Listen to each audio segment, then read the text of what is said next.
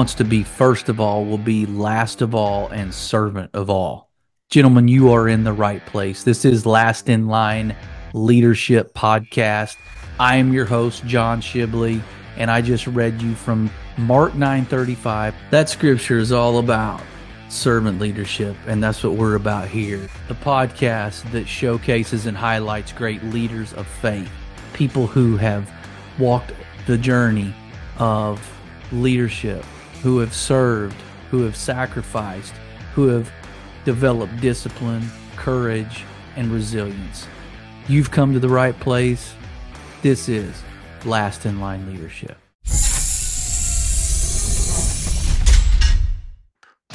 Hey, I'd like to welcome a childhood friend of mine.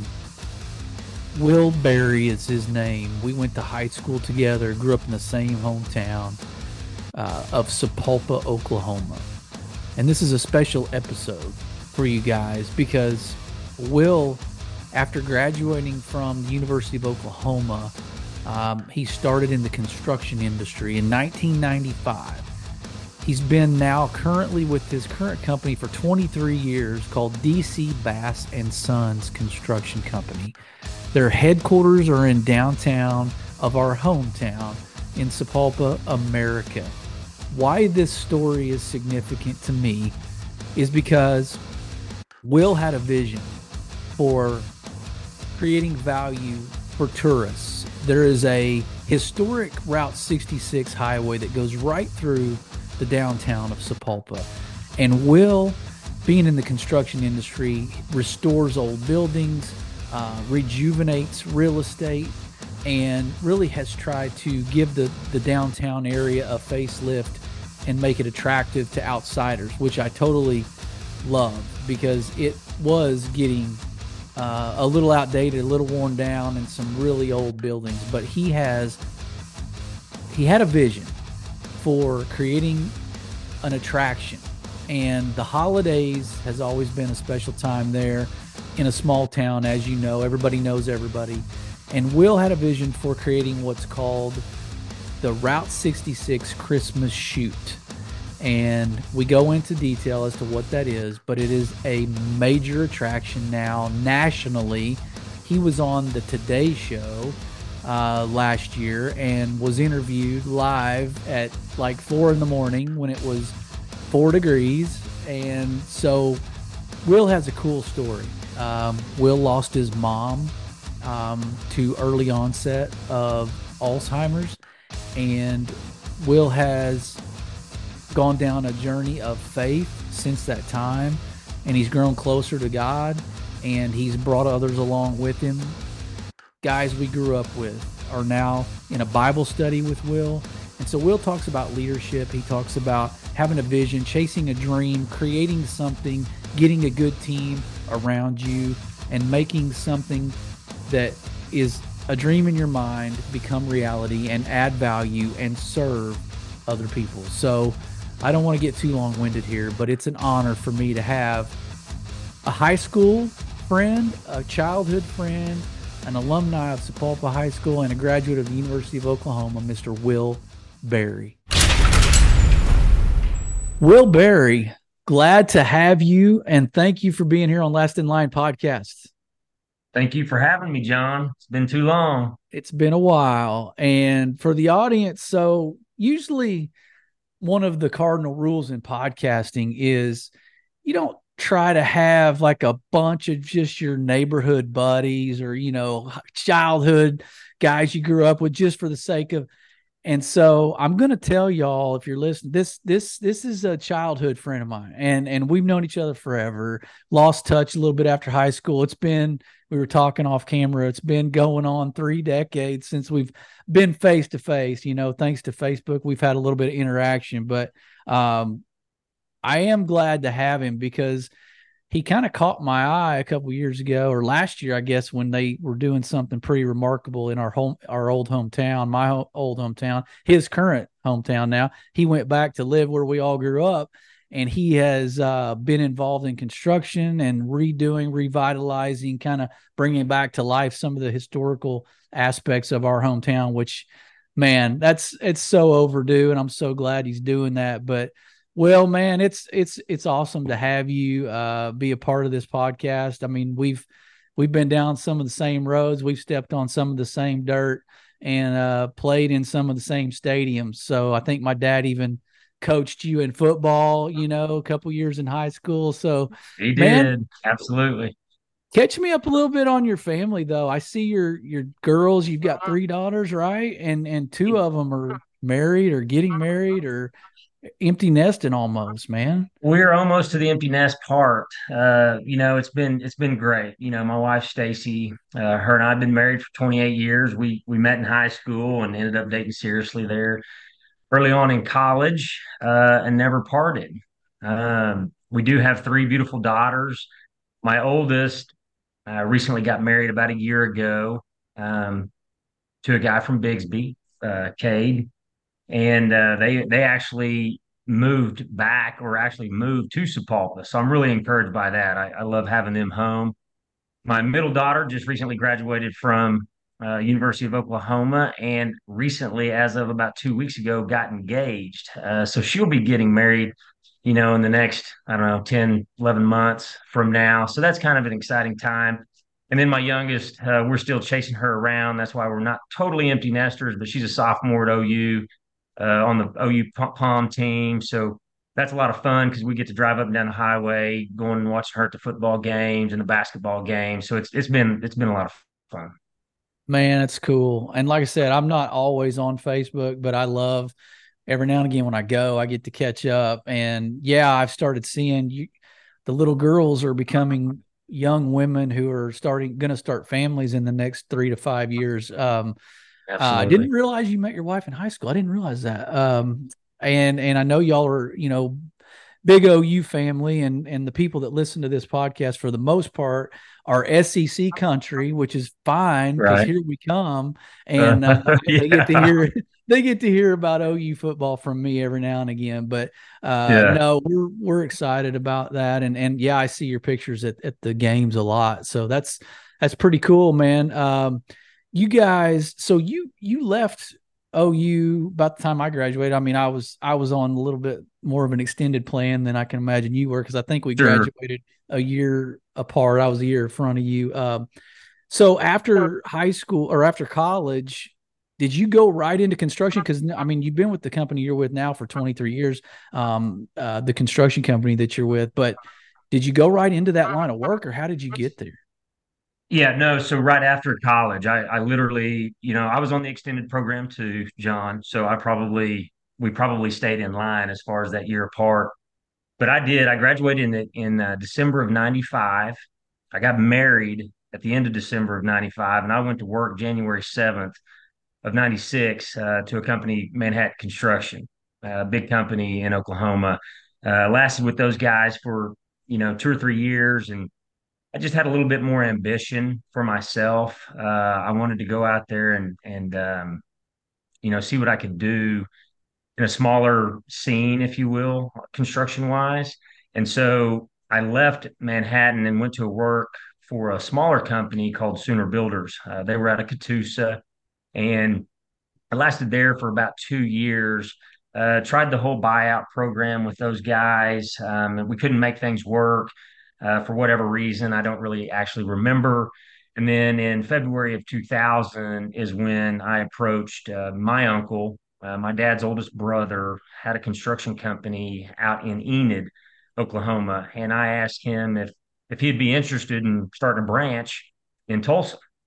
Mm-hmm. And so in February of 2000, that's when we started DC Bass Tulsa, and we've kind of been going strong ever since. We we didn't know what kind of line of work we were going to be doing. We just started bid because back in those days, you just bid projects. You you you you subscribed to some publications, and mostly what came out on those publications were all bond work. You know, anything with tax mm-hmm. dollars. So uh-huh. it was usually schools or you know city projects, and so we kind of got dialed in to the rural America uh, when I say rural America, I kind of classify our company as a 3A size company mm. just because we do a lot of 3A type schools. you know, we do a lot of work for Bristow Public Schools, Mannford, Cleveland, all these other smaller towns that surround Tulsa that you all may not, may or may not, you probably are, John, but a lot of the Yeah. viewers may not be um, uh, know those towns. But that's kind of the towns we kind of gravitated towards, and we've been doing their schoolwork. So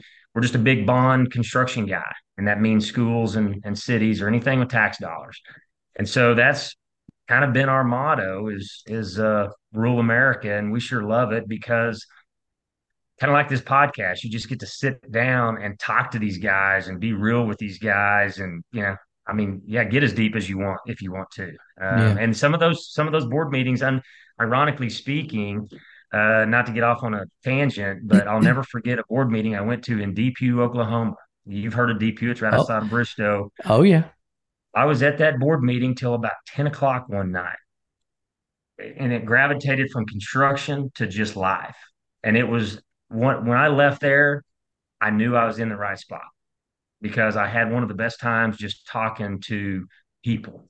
Um, you know, and we we so jailed it. It all worked. So That's good. I, I love that. I mean, I would love to be able to just downsize humanity to a degree where things just get sit around with a cup of coffee and, and be real and authentic and, and not worry about social media status or bank accounts and just chop it up like real folk who are trying to serve each other. And and that's really, I mean, honestly, I think that's how this now that we talk about it, this podcast even was born is during COVID. I just wanted to have some people to have some encouraging conversations with when things were looking so bleak and dark and hopeless and and just kind of find leaders that were doing it right that had a, a good mindset. And and you fall right into that, man. And and I always remember that about you. Like I growing up, like I don't think you ever had an enemy and and you always had a smile on your face, I think, from what I remember. And so uh I'll kind of just it. like that right there, right? You didn't you hadn't aged a bit either, man. Uh Yeah.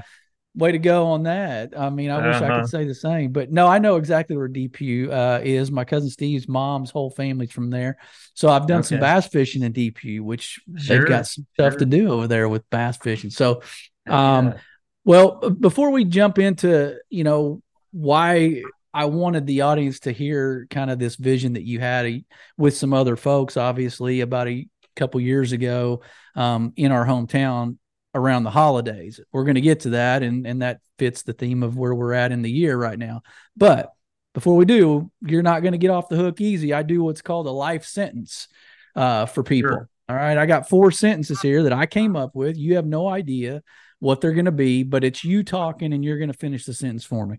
All right. So just however you feel like what applies to you, what you've learned, all the things, your your perspective. So here you go. We'll we'll make it a we'll we'll start with a softball. How about that? Okay. Um my favorite part about the Christmas season is It's it's about seeing all of the the happy faces on on other people when you can give things that they may not be able to get. Uh, that's one of my most favorite things to be able to do uh, is to be that giver um, to the less fortunate, or you know, to, to give whatever I can. Um, that is something that, um, as well as we'll get into, I guess, here in a, in a few minutes. Uh, that's another reason why uh, the Christmas chute was born. that's cool. Yeah. Uh and and I mean the the people that listen to this, you're you're singing from the same hymnal because I feel like a lot of the guys that I talk to that hear our episodes and a lot of the theme of the guests I bring on are servant leaders. And we we all like to be and we are called to be the tip of the spear, right? We're called to be out front and protect and provide and do those things. But servant leadership is a is a different there's a different meekness element to it that isn't weak. It's actually really strong to be that kind of help others along. And and then we'll get to some of that Sure. too, like you said. But yeah, you're fitting right into the class, uh, Will. So all right, how about this one? I came back to my hometown after college because I came back uh, to my hometown after college because I knew that that's where my love was. Like my life has led me. Um, and this the sense of joy and the sense of peace and the sense of home is right here. Um, and that's kind of what spurred me to stay. It's what spurred me to uh, make this place as, as good as I can uh, for the time that I have. And uh, but that is what has gotten me to come back. I, I think it's it's kind of a two part question, is because I like small town. I, you know, Paulp is a small town, but I I like being able to be real and authentic and and talk to people and help people out. I mean, and, and that's what our community is here, and that's that's what uh, that's another reason why it's brought me back. Yeah, and and you know, I think I can't speak for everybody, but I think sometimes the misconception is that when you leave college, you just go out and you find the big, fast paced city and the big nine to five, right? Uh, white collar job from the most part of the people that I was around. You know, we were like, okay, you know, it's time to go make a living and make a life. But coming back to the smaller area, back where your roots were, like, I think as I get older, I, man, that sounds a lot better than the route I think I chose, even though I wouldn't change it because it led me to meet some great people. But yeah, I see your point. And, and, you know, coming back to the small town, there is an element that you don't get uh, in the hustle and bustle, right? Well, and I, you know, I think I think you miss it. I mean, when you go to college and you meet you meet tons of great people. Don't get me wrong. I've I've had yeah. I got a, a ton of people. You know, I was very fortunate to go to the University of Tulsa for a year, and I met some great guys there. And then I transferred to Colorado State and actually met some good guys there. And then I finished up at OU. So I had this whole realm of people. There was nothing like, although I left high school saying I'll never come back. I'll never come back. And I guess those four years of transformation and just growth or whatever you, you want to call it just led me back to that comfort uh, of being at home Yeah. um, and knowing people when you walk down the street. That's right. Yeah, that familiarity weighs a lot. I mean, it counts for a lot. All right, here we go. This is getting this is fun, man. This is getting fun. I told All you right. it too hard. Bring it on, man. Bring it on. All right, here we go. Here's another one. Uh, and I promise my podcast gets deeper than this. It's not just about hypotheticals. So hold on. Bear with me. Uh, all right, here we go. The thing I've learned most about parenting three daughters is Patience, sensitivity, uh, love. If I had to throw some words out there, um, you know, raising daughters, it's it's a different animal. Not that it's a bad animal. Uh, it's just it, it has taught me that men don't have a lot of the characteristics of a woman, and we need them. And it's really hit home for me having three of them, and well, four, including my wife, uh, that I need all those things because I don't have. I don't have that sensitivity button that when someone falls, that, you know, we need to send them a really sweet text or, you know, a kind word. Uh, I need the help of those girls, um, you know, prodding me along. Uh, I think that's one benefit. I think that, you know, they're just, they love better sometimes, you know, yeah, uh, but they are, you know, they, I think just raising children in itself, they all have their own challenges. Every chapter, depending on age, has its own challenge. mm-hmm. Um, but what I, you know, looking back on it, and I, I don't think, John, that we'll ever stop parenting um, because looking back on it, I'm already encouraging my kids now, you know, even the married one, hey, when you get kids, you might want to try this because, you know, I didn't get to do it for you, but I think it's really going to help you out. And and they kind of take it to heart and they, Mm-hmm. you know, I don't know. I mean, that's I hope I answered your question, yeah, that's that's good. uh I, those words are perfect. Like that's exactly how I feel. I mean, my daughter, you know, she's the last of four and three boys before her. Like my wife and I had to totally do a total paradigm shift in our mind, you know, when we oh because you get into the routine of of sons and then there's that just that rhythm and you feel like you've gained momentum and then all of a sudden you feel like you're running into a 30 mile headwind when you have a daughter. Oh Well, yeah. uh man, but the love of a daughter is is something that you can't even describe. And so uh dads and daughters, man, there's something special there, just like dads and sons there is. It's just different. But Right.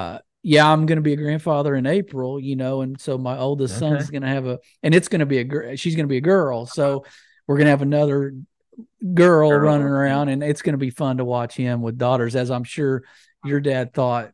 Oh man, I'm gonna can't wait to see him with daughters. oh yeah, yeah, yeah, yeah.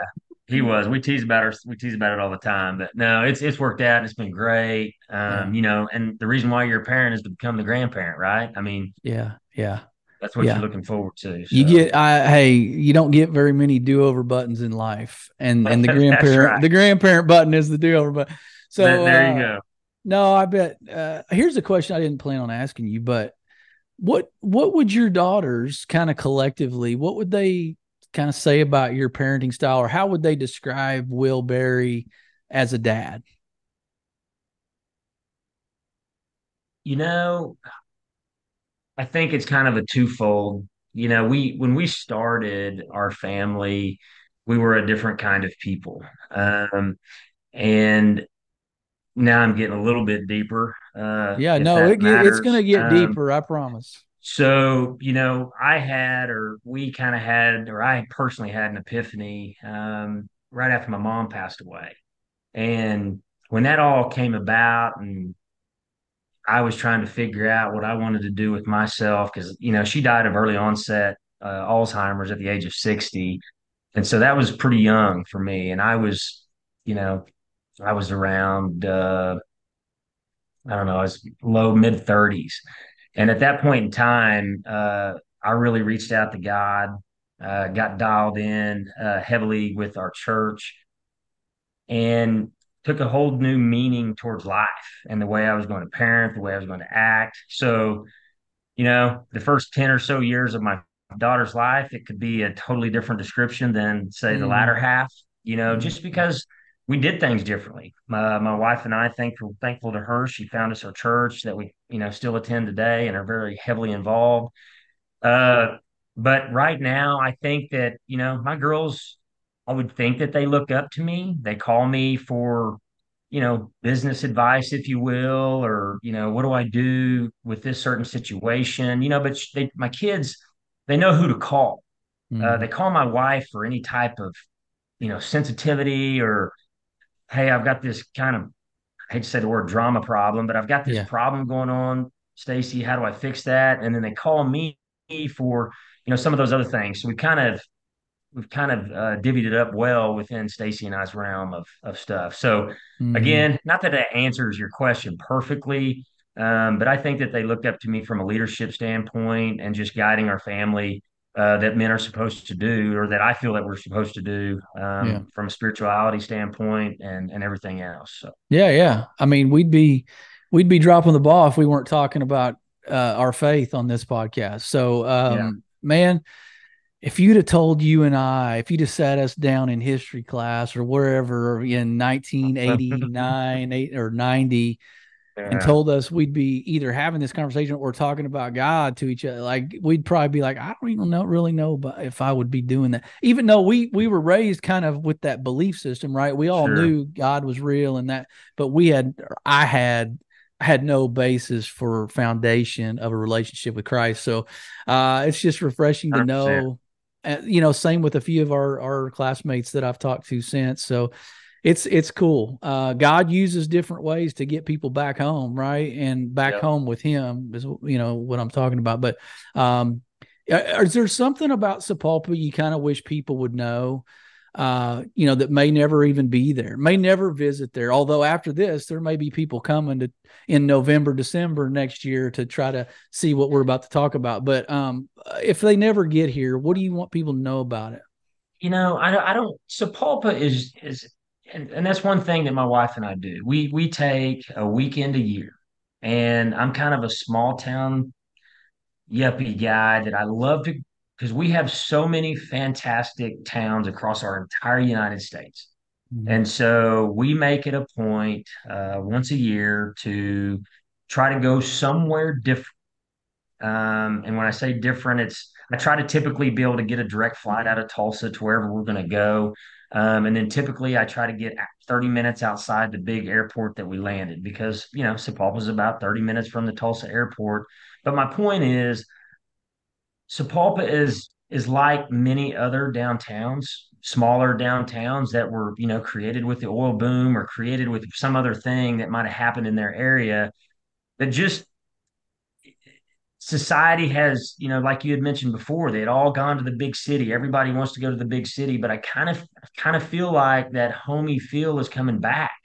And I want Sapulpa to be a part of that. And I think Sapulpa's got a great downtown. We're right in the, you know, uh, the historical Route 66 runs right down the middle of our town. And so we get a lot of people running through following the following the route, which is great. But just like any other small town, we got great people, we got great stores, we've got just a lot of great everything. And, and I know that every other small town can say the same, you know, and I don't know that, you know, we can out small town somebody. We're just a bunch, we're just another one that's out there that we would love to, you know, have people come visit.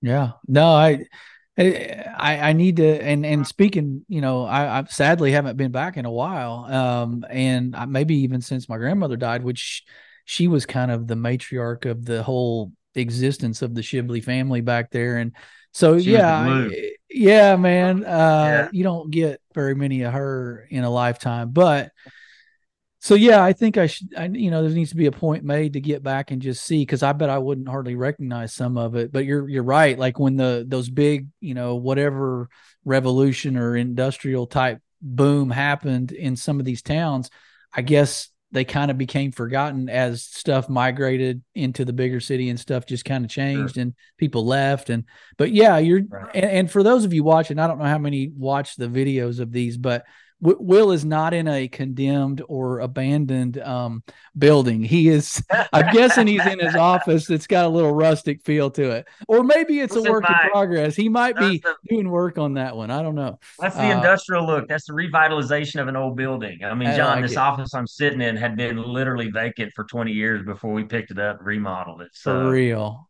For yeah. real. Wow. I did. How old's that well, building that you're well, in? do you remember? Okay, you'll know this. Um, do you remember where Pat's place was? Yeah. Yeah. This this building is Pat's Place building. Okay. So Pat's Place is just two buildings over there. Okay. We bought the whole center, right? We got the whole building. Wow. We kicked Pat. We kicked Pat's out.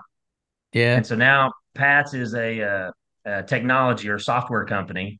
Okay. And then there's a law office right next door to me, and then we got DC Bass. So it's been a uh, the building got totally revitalized, uh, you know, in about 2018, and uh, brought it back to life. And that wow. this is why you know, partly of what we're doing, you know, why we yeah. do what we do here. So, well, I was looking at the actual route of what we're about to talk about, and if you if you guys are listening, I'm building this up, aren't I? I mean, you're, you're wet with anticipation. But uh, yeah. my dad owned a restaurant right there on Water Street, and I remember because I was looking at the map yesterday, and I was like, oh, well, yep, that's where it was. Spent many a day in that back alley um, oh, yeah. of that restaurant. So, um, okay, first of all, you came from a family of bankers, am I right? Like I did, big time I did. banker lineage, and I guess you didn't. I mean, indirectly, you're in that kind of space a little bit, but you didn't, you know, sign up for the suit and tie behind the desk banker role. Was that ever tempting?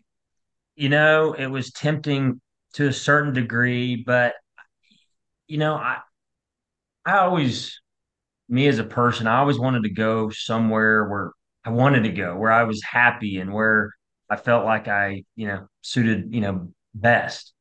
And, you know, at the time that I got out of college, my sister was actually working at the bank. And there was kind of a kind of a family rule that, you know, if, if one of your siblings is there, you know, sorry, the guy, you know, go find something else to do. And so I'll t- I'll use that as one of my paths. You know, this is the godly path that I was going down because I couldn't go to the bank. Not necessarily that I want to. You know, I did I did I think maybe one summer as a teller, but I was so jealous of watching the lawn guys because that's what I grew up doing is mowing yards that I wanted to be out there. So I knew I needed to be outside. I knew I was an outdoor guy, and so um anyway, yes, so I I gravitated towards construction. And matter of fact, my mom I don't know if this is embarrassing or not, but I called her and I think I was a junior in college or a sophomore in college. I'm like, Mom, I'm struggling. I don't know what I want to major in. I was having too much fun, as a lot of us did. Yeah.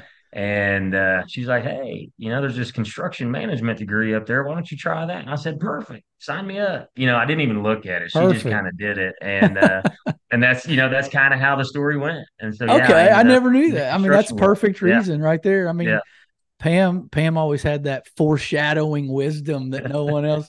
Uh, yeah. so you had no idea that, that you'd be sitting here today. Um, no, That's right. awesome, dude. Um, well, thank you to Jennifer for having that job before you, because who knows That's right. this would have And she's out. back to work there now, so it's all it's actually all worked out perfect. That's crazy. Well, yeah. um, yeah. So your faith journey, um, you mentioned losing your mom, uh, and that I, I mean that'll that'll springboard a lot of people into that hmm faith. Um, how how would you say?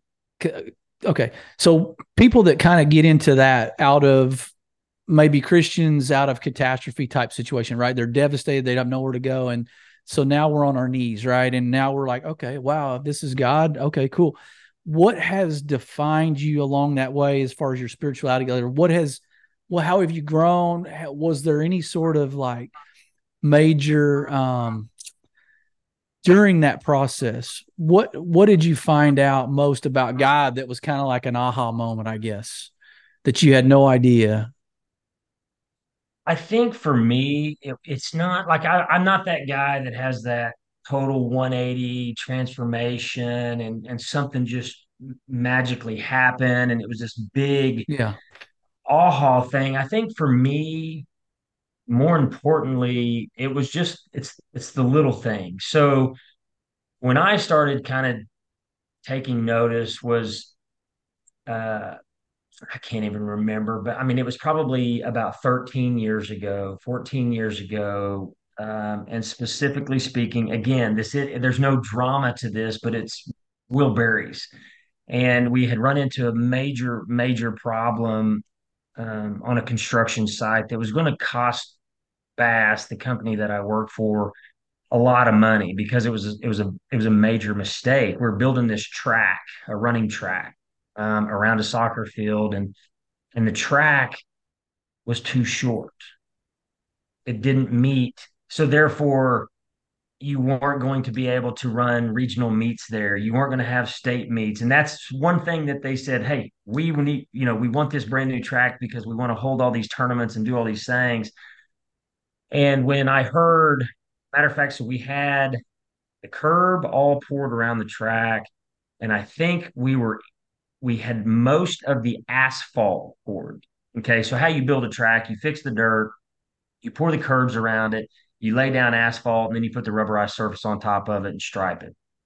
For some reason, now now pre all of this project, you know, I my mom was very sick. Uh, she was in a home. I was I was tackling church. I was you know praying hard. Hey, what do I do? How do I get there? And when all this went down, it was a major mental thing for me because I, I didn't know how to fix it. And uh, like, but the God moment was I had called the track guy earlier in the week and I just said, Hey man, I'm just calling to let you know that we're going to need you down here in a couple weeks. Um, if you want to come down here just to check things out and let me know how things are going, that would be awesome. Just hook, you know, call me. My office is really close, etc. Well, so he happened to get here one day. And again, keep in mind, this is, we only have the curb up and we have a little bit of the asphalt down. So we haven't done the asphalt around the whole track. And he came out and he said, You know, Will, I just happened to be coming up from Texas. Uh, I was driving back through to Kansas or going wherever he was going. But prior to this, I mean, I'm praying like the days before knowing, I'm like, Hey, what's, how do I fix this? Anyway, he, he's having, he's coming through Sapulpa, stops, stops here. And I guess just because he had done so many tracks, he, he noticed something was wrong. And he called me out there and he said, Will, your track's not long enough. And I'm like, what? He goes, yeah, it, it doesn't meet. It's not going to be a 440 track or, or whatever. And I immediately just kind of go, oh no, you know, this, this could be a major problem. I didn't know how to fix it. I didn't know what to do. Yeah. But long story short, not that I want to bore you with all the details, No, no. Details, That's good. it the God thing was that he was driving through and he checked me well before my loss could have been huge. We still lost because we had to fix what we did, but it was not the full track and everything ready before we put the spray or the rubberized surface down. And so I took that as my God moment. Mm, Um, and from that point forward, you know, it says to test him in the Bible. You, yeah. you test him. You, you know, if you get something on your heart and you do it, you know, that's what you're supposed to do. We're supposed to be obedient. We're supposed to keep doing these things. And I Mm, promise you that he'll take care of you. And and that's what you do. And sometimes, sometimes it works great. Sometimes it maybe doesn't work great. But I'm a huge believer that everything happens for a reason. And if it didn't work this time, you're just preparing yourself for the next. Um, and so that was kind of the first moment for me. And from that point forward, uh, yeah, I just dive in a lot deeper now. That's So that's crazy. That is crazy. Uh, I mean, yeah, because he, I mean, you had no idea that it wasn't like it was a planned thing for him to come through on his way to wherever he was going, and the it fact that wasn't he, planned that I was going to call him two weeks in advance. I mean, yeah, that and was, you know, yeah, um, that's awesome. I mean, so something on you, kind of. I don't know what it was. It's hard to explain, but no, it's good, man. Um, sometimes we don't always follow that leading either. You know, I mean, sometimes we get this impression in our spirit to do something, we just kind of ignore it or chalk it up to, you know, indigestion or whatever. And it could really be a tap on the shoulder, you know, that we got to yeah, take heed of. And so, yeah. yeah. Um, well, I mean, as as you kind of came through the ranks through your company, I mean, you obviously started that branch, and so you got thrust into leadership relatively early. Um, what what uh who are some well, I guess what are some qualities that you had predisposed predisposed idea of leader what leadership was? Because I know when we all talk about leadership, we're like, okay, I'm just gonna wing it. Like I'm just gonna like lead by example and hope people get it and follow me, or I'm gonna be a rah rah guy, or a lot of people don't know what it is. Like, did you have some things that you saw in certain people that you were like, okay, this is great leadership. I'm going to do that. Or things that were already in you that just sort of came out naturally about leadership. Talk to me about your kind of definition or your interpretation of good leadership.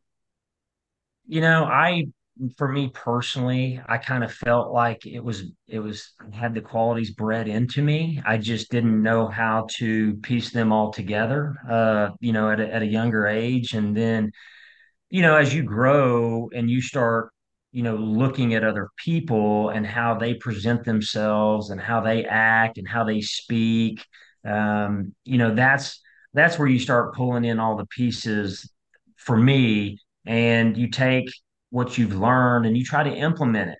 Um, and so when we did start uh, DC Bass, Tulsa, I didn't know what I was doing. I mean, I knew how to go build a and I, re, you know what? I can't even really say that. I don't know that I did know how to build a building at that point in time. I'd been, you know, three years with a corporate company that didn't, you know, I was on some really cool stuff, but I really didn't learn how to build a building. But I learned great management uh, skills while I was there. When, and it was a totally opposite spectrum when I went to the smaller company is that I actually had to go build the building. And so I had a, you know, the best of both worlds in that five years. And so I actually started Bass with a partner. Um, uh, when we first got going, it was a college buddy.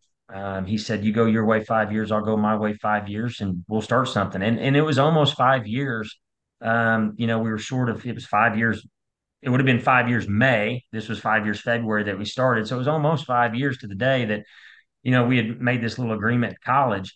So we started and and you know, we just kind of implemented. I think what we did was we implemented those those skill sets that we gathered uh, from our previous positions. But I Mm-hmm. think being a leader is a lot of it is kind of born in you. I mean, because there's there's there's some things out there that you know I may do that someone else may not do, and you know, you want to teach those skill sets, but not everybody wants that skill set. Yeah. See, there's a there's a fine line there as well. I, I definitely uh, love to cheerlead. I, I, you know, I love to tell people that they're doing great.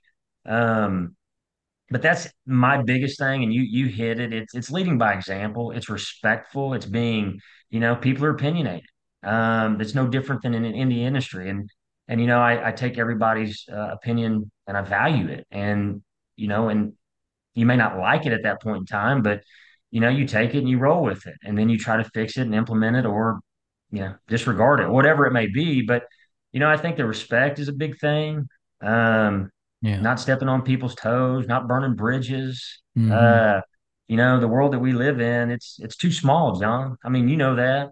Right. Uh, anybody that you talk to in the five state area, I swear, if you talk to them long enough, in about seven minutes, you're all going to know a common acquaintance. I mean, that's just the way the world works. So, Right, right. And yeah, that's one of the burning the bridge thing is I learned early on is not to do because invariably it will somehow it makes its way back, right? And yeah, in that small world, it it somehow you're gonna we don't want to have a bunch of regrets. Uh right, right. well, okay, so the Route 66 Christmas Chute. Um this is uh, for those listening this is this is so cool i mean i guess i'm a little biased but i mean this would be cool in any town i guess that if i were to see this but it makes it special because it's in my hometown uh really spearheaded uh by a guy that i grew up with and and some other people obviously. Uh he'll be the first to tell you he he had a lot of help. And i and that's probably a, a lot of truth too. But um this route 66 christmas chute. Now I'm gonna give the the main like the basic description of what it is, just for people, just to get an idea. Maybe they can get a visual, and then I'm gonna let you kind of unpack a little bit. But it says, okay, I'm reading this verbatim. Uh, so the magical experience to be able to walk under the chute, okay, thousands of decorations with 10 different themes, 37,000 lights. It's probably more than that now. I don't know, but Will didn't count them. Um, miles and miles of garland and all the decorations you can imagine for Christmas. I'm interested in the whole 10 different themes. I think that's pretty cool. But just imagine this huge, like, wonderland of lights and on a downtown street in an old historic part of the state with a major historic road running right through the heart of it. And these knuckleheads, you know, decide to build a Christmas theme park uh, in four degrees. So, Will, I mean, what the heck? Why why did we decide why was this a vision 2 years ago? Okay, so you know, it all started out, and and again, uh, I find peace uh, when I go jog. That's kind of my alone time and and my time to think. And uh, you know, I'd been downtown for about five years. I'd been kind of invested. I'd had a building. We'd done some remodels, and I, you know, you sit there and you're wondering how can we make Sapulpa a better place? How what what brings Sapulpa what brings people to Sapulpa right this second, like right now? And you know, outside of the basketball games or the football games or you know outside of that what why do people come to Sapulpa because it's not the Taco Bueno. It's not you know it's not those fast food restaurants or anything like that. But the only thing that people came to Sapulpa for that I could pinpoint was Paragon Pie. Uh, Derek Walkub's you know they do a heck of a of a Christmas light show down Highway 117 um, you probably have witnessed that. Mm-hmm. but they drive they drive towards Sapulpa, but they never make it to town. They turn on 49th West Avenue, which I know none of you all know where the street is, but they turn on 49th West Avenue and basically hightail it out of town. And so as I was running and thinking and how do we how do we parlay Christmas? Because that's the only thing that I could think of. Well, those past couple of previous years, there's a brewery, uh, brewery restaurant in Tulsa called Roosevelt's. And for about the last, I don't know, they maybe have done this for 10 years, but as long as I can remember, they decorate their restaurant. I mean, it's it's phenomenal. They they decorate the entire restaurant uh, with all kinds of Christmas decor, every, anything you can think of. I think they have music to lights now. I mean, they've really, you know, jacked it up and it's it's really cool. But my point to that is there is a probably two to three hour wait to get in that restaurant and eat just for the sole purpose of seeing those Christmas lights. And then you go, they had a Christmas contest a couple of years ago out in Jenks, and I got stuck sitting in that line. It was a two hour wait to sit in this line to see this guy's Christmas, this, this his decorations on his house, which it was all great. Yeah. But right then and there, it's like, man, people follow Christmas. So how do we how do we parlay this Christmas light thing? And so if you take a little bit of the Roosevelt, which is the brewery I just spoke of, and then I started thinking about Fremont Street in Las Vegas. I'm like, how cool would it be to have this tunnel of lights? So take Christmas lights, take the tunnel, and you formulate this stuff. So anyway, that's kind of how it was all spurred. And then I thought, well, God, how are we going to do this? Like, I, I don't even know how to do this. The only, and so about 10 years ago or about 12 years ago, uh, the bank had built a, it was called an American Heritage Park. It was a park that they donated to the city. They paid for all the materials, but the construction of it was all volunteers. We built this thing in like a week and a half, and it's a ginormous park. I mean, it's it's huge, but it was all volunteer based. And I go, that's it. I got to get that team we got to get ourselves together and we got to make this thing happen. Mm. So, as I mentioned before, it was Jennifer Berry Dilly, my sister, Tammy Fleek or Tammy Reinhart, mm-hmm. and Betty Callie. Those three girls were the leads for the park. And I knew that they knew what they were doing already when it came to the volunteers and how we put all this together. So we started meeting probably in well, I think I put it on there in 2020 or so. Yeah. And and so we started talking about it and they couldn't even get it. They didn't even get the idea. And I'm just going to show you. I don't know if you can see, but I just want to show you. So this was my first rendition. Uh-oh. Got the this original what, artwork. That is the original. I kept this, John, just for the sole purpose of that's how I had tried to explain it. Because you, you couldn't no one could get it. And so anyway, I got Jennifer and I and Tammy and Betty, and we all started meeting. We all just we all started coming up with ideas. And the first things first was having to get approvals. You know, we had to go to ODOT because it's a state highway. Um, we had to get city and police approval. We had to do all these different things, which actually took some time. And that's one of the reasons why it prolonged it for one year. So it just yeah. opened up last year. Um, so we had to, we ended up taking control of that highway, that that section of Highway 66. We took it out of the state's hands, and so now it's a city maintained highway, if you will.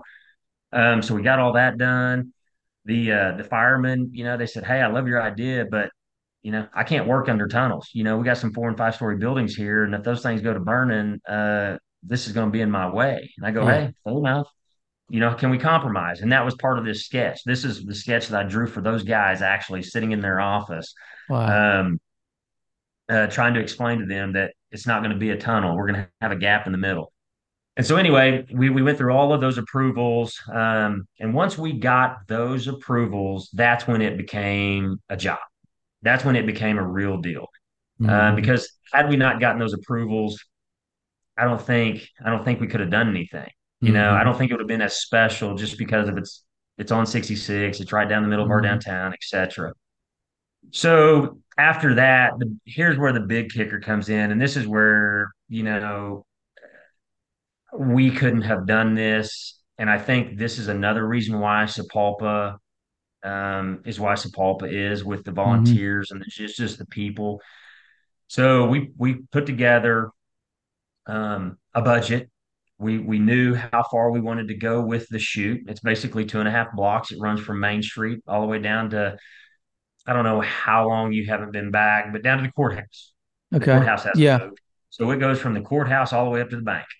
It's two and a half city blocks. So it's yeah. pretty big. And we knew that we couldn't cross streets and alleys for fire. That's yeah. how the 10 themes came about. Ah. So we had to bust the, the chute apart. So we had to we couldn't cross streets and we couldn't cross alleys. And so that that made us 10 different structures nice. for canopies. So that's how that was developed. And so anyway, we we developed this budget. You know, I'm me being in the construction business, I I I, I became the head of the construction committee. Uh, so I started putting together a budget. Uh, but it was a different kind of budget. You know, I could do the steel and I could do the, the fence panels, but I couldn't do decorations. I couldn't do yeah. all of these things. So we brought them on board. But our budget was about eight hundred and thirty-five thousand, I think, year one. And I'm like, okay, guys. Fundraiser time. Yeah, how do we do this? You know, where does this start? So we actually put a PowerPoint presentation together and we all literally went across our community. My sister was actually the head of the fundraising committee, but she just started making cold calls to all of the individuals and, and the businesses around and saying, Hey, we got this really great idea. You know, Yeah. can we get you to donate? And people are like, What? Like, Didn't you? what? So let me ask you this: Did you? Did I read that you guys had almost kind of a like a mock version of to Yeah, show yeah, yeah. people So I'm? I'm almost Oh, there. okay. So Oh, yeah, yeah. I was going to I was going to Rotary clubs, going, hey, you know, guys, I really I need eight hundred and thirty. They couldn't get it 835,000. off of This that. is this is what we're gonna do. You have no idea. It's gonna be great, you know. And that wasn't selling anything. Not that we were hitting dead ends. We had convinced some people. Um, so what what we did, what we decided to do, and this is what part of one of the game changers, I think, is that because we didn't really even know you know, we knew, but we didn't know. So we built a mock-up. We built a, a section, a true live section. So it was 20 by 25. Um, so these chutes are there's six of them that are 125 feet long, and there's four of them that are 75 feet long. So we built a portion of one of those sections. It was 25 feet long, 20 foot deep, 13 foot tall. And so we built it inside of a vacant building. And we did it exactly like it would be on the street.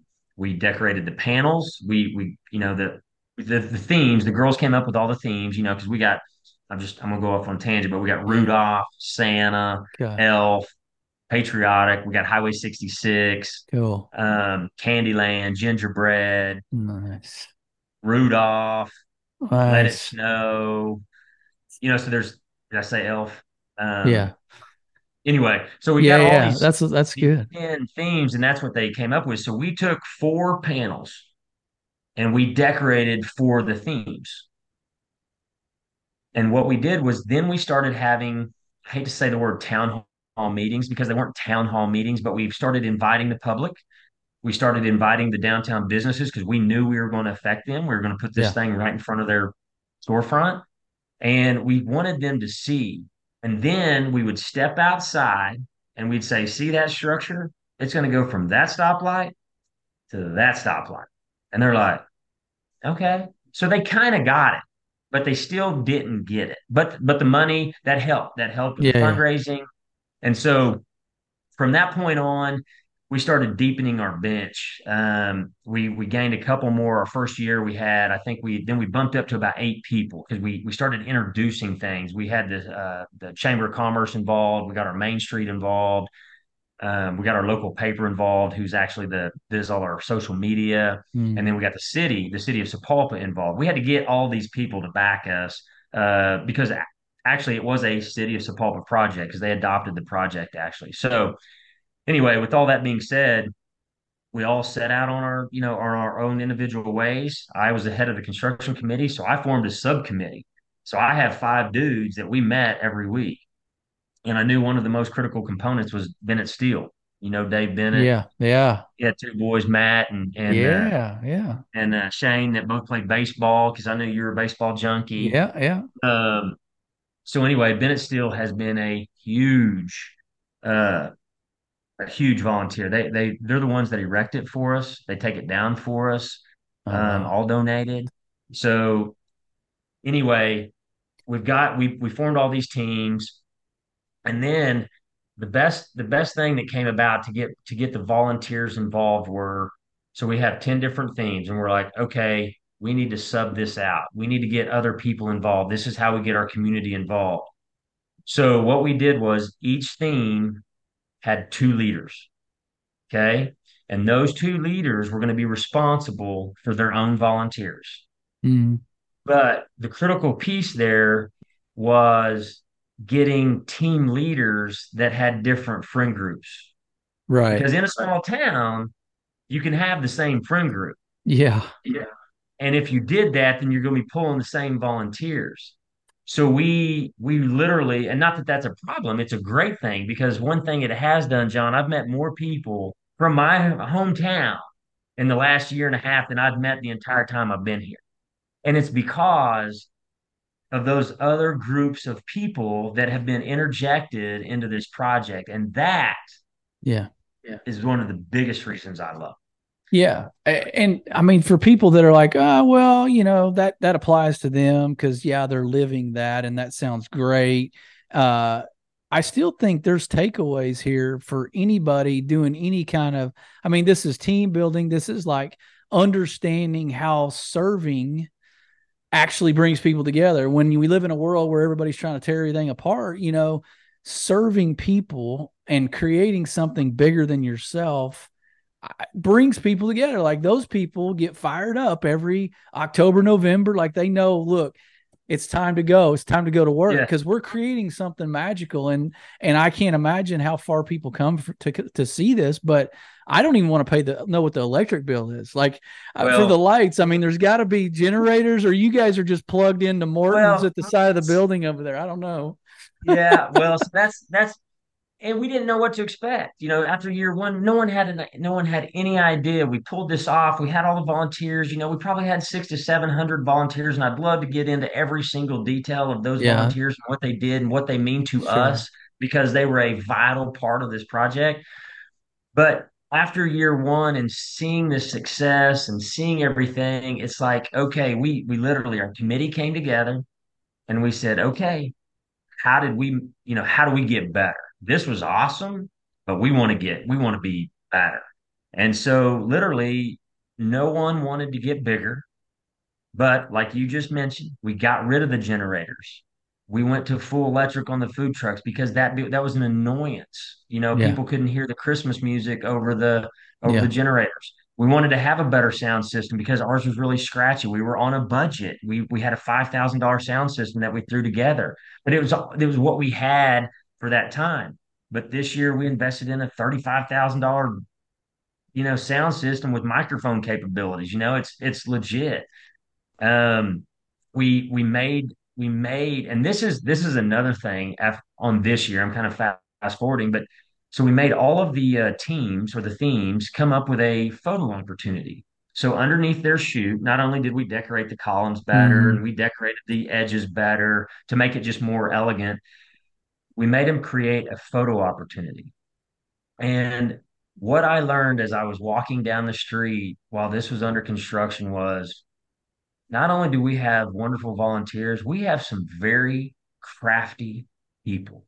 Mm-hmm. We have some handy people. I mean, I couldn't believe some of the stuff that these guys were building mm-hmm. and gals, but they were building and they were painting and they were bringing it up here. And I'm like, holy smokes. Yeah. This is freaking awesome. And right there, I think that's how they got engaged. That's how that I know they got engaged. Or they yeah. wouldn't have taken the time to build this stuff. Mm-hmm. And you're, you know, this project happened perfectly because you are coming up out of COVID. Everybody was depressed, sitting at their house yeah. and all this stuff. And I swear you don't see an unhappy face when you're down there. It's uh it's, no, it's pretty magic. How many people? How many people would you say? Okay, let's just use last year, obviously, because you're still right in the middle of it now. But what? How many people would you? Uh, I don't know. Guesstimate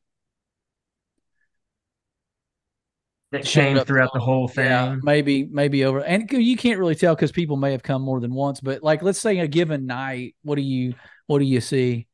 Well, so opening night, the, the, only way that I could tell, this is where I, when I was talking to you about, you know, the yeah. funny math, um, mm-hmm. the only way that I could tell how many people were actually on the street was by doing a square foot takeoff. So the width of the street by the length of the chute, you know, you multiply that, you get a square foot. And then I literally stood there and I had a person stand next to me and I said, okay, every person takes three square feet. So if you do that math yeah. on the street, if it's packed, you can have about 6,500 people. Okay. That's crazy. From start to finish. But then that doesn't count the people on the sidewalks. That doesn't count the people in the stores. And it doesn't count the people on the side streets. Yeah. That was just the Route 66. And so, yeah. you know, that given night, I bet you, you know, 7,500, 10,000, 12,000 people wandered through.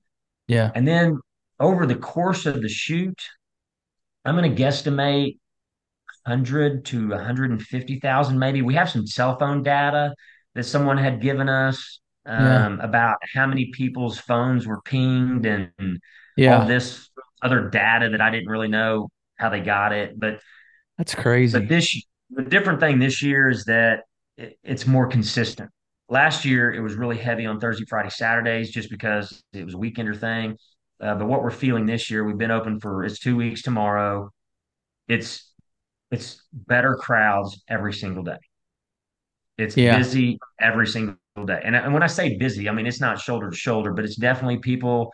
They know it's cool. Of course, the weather's been beautiful, so we can't Yeah. you know take away from that. But Yeah. um, so Well, anyway, that's that's kind of what it's created this year. speaking speaking of weather, kind of leads me into uh you you kind of made a guest appearance on a fairly big national show uh last year when I guess the Today Show was doing a merriest Main Streets uh segment or series. I don't know. I'd never even heard of it until that, but maybe it's a been an ongoing thing. But y'all happen to apply, you fill out an application, you got chosen, and they don't choose everybody, and they show up and they get you. You're on the Today Show, Will Berry from Uh, Sapulpa, America. What the heck? What is going on Yeah. there? Tell me about that Well, you know, experience a little bit.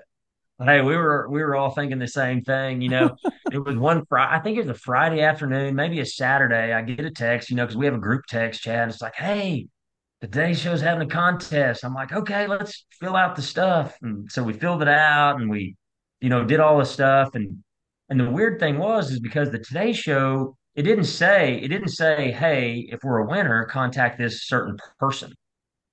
You know, I think it was just a crapshoot on who they chose to call. And I can't exactly remember who they called, but they said, hey, the Today Show's coming on Friday. I think maybe they called somebody at the city. Uh, um, and we're like, That's like in two days. And oh, by the way, you got to be out here at 4 a.m. You know, I mean, this is they they come in here because you know you're you're two hours ahead or you're two hours behind, you know, Yeah, uh, the East. Coast. And so it just so happened to be literally, I think it was negative three wind chill. It was the coldest day that we had all last year. And so we kind of had been preparing for it. We had emergency meetings. Our committee gets together and like, okay, how do we do this? Who's going to talk? Who's going to blah blah blah? You know, we go through all of this stuff and and so practiced it. Uh, Julie Chen, our local kind of uh, news person that's got a good uh, rapport with everybody. She was the one leading the pack, so she was the one here kind of leading it from the local perspective uh, that tied back into the Today Show in, in New York. And um, you know, they came out and and and the, there's a restaurant downtown called the Cookery that was graciously enough to open at 5 a.m. to let everybody in, you know, to warm their toes. I mean, Yeah. literally, it was freezing. I had gathered up 10 heaters, you know, those football heaters that you see on Oh the yeah. sidelines, the ones that flamethrowers. I did that, but you couldn't feel it. You know, I mean, I had 10 of them Yeah. grouped on the side of the chute and Yeah. and they rolled in, you know, with their big production and had the whole thing, you know, set up. I'd never witnessed like Wow. that. And uh. Julie came over to me and she's like, Hey, you know what you're going to say? I'm like, Julie, I have never been more nervous in my entire life.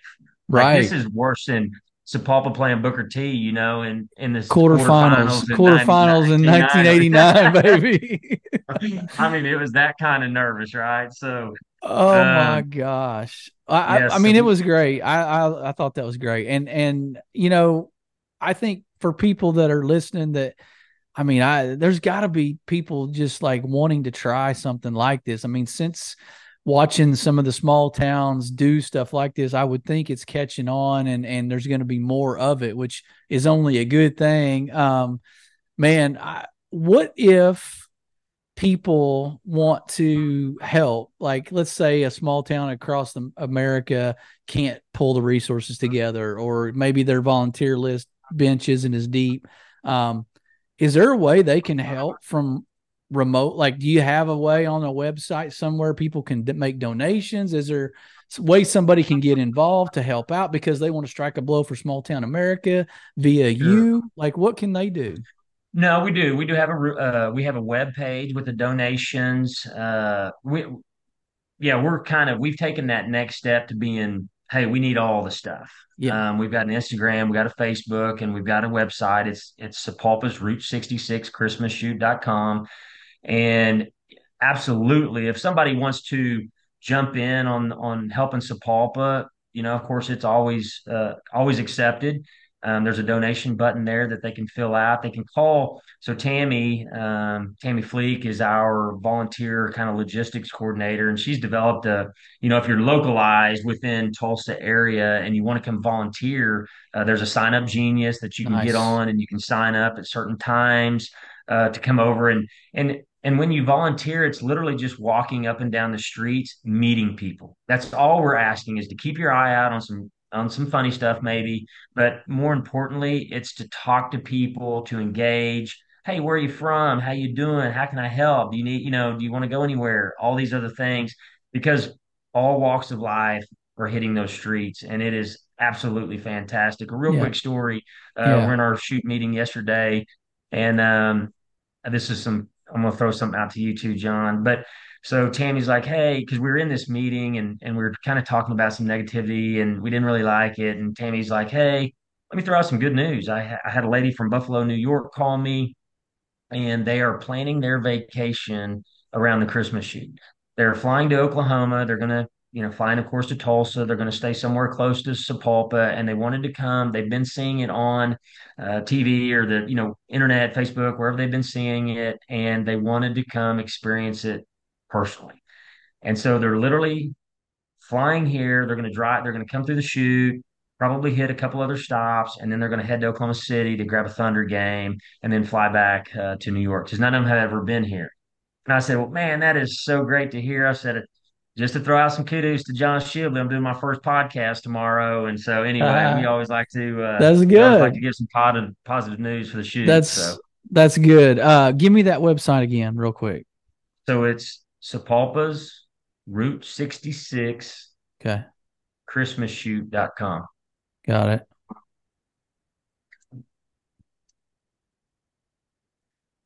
Dude, I mean, I'm I'm serious. Like, I think people might want to just kind of get involved and say, you know, and I'm sorry that we're doing this after Give Tuesday. I didn't even know that was a thing till yesterday. yeah.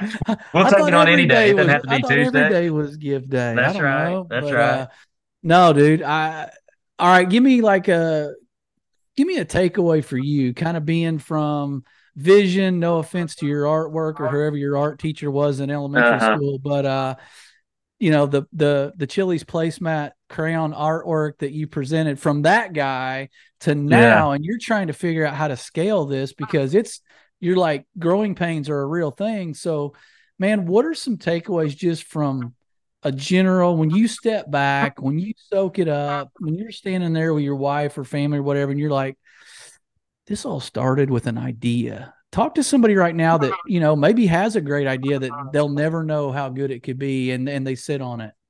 Well, it's a great question, and I've thought a lot about it because that is real. It's it's it's something that, you know, this was just an idea.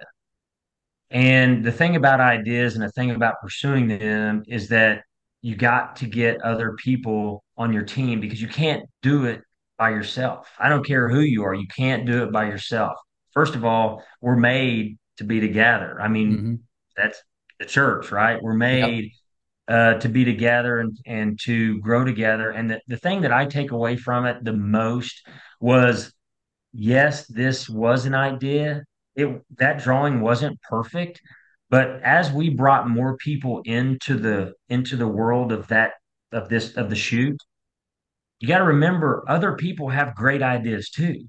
Sometimes they just don't share them. But as we started throwing this and brainstorming and doing all the things that you do as businesses or, you know, as leadership or as projects, what started to stick is what you see is on the road. And that's that's a culmination of a bunch of people. That's not just Yeah. one person. So I think that's the coolest piece. The first step is always the scariest, but you got to start somewhere. And you know what?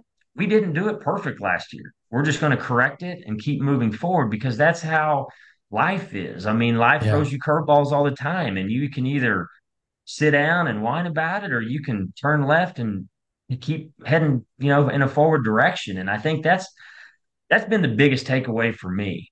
Yeah. Um, and yeah, this thing is growing a little bit. I don't know where it's going to go. Um, it's exciting to see, and I sure hope that other towns would. You know, we've already talked to several different small towns, and they're like, "Well, how do we do it?" Yeah. And I'm like, "Man, I think that you should pick out." And and I'll never, you know, one of those towns was Catoosa, Yeah. Uh, you familiar with the Blue Whale? Oh no, huh? It's been there forever.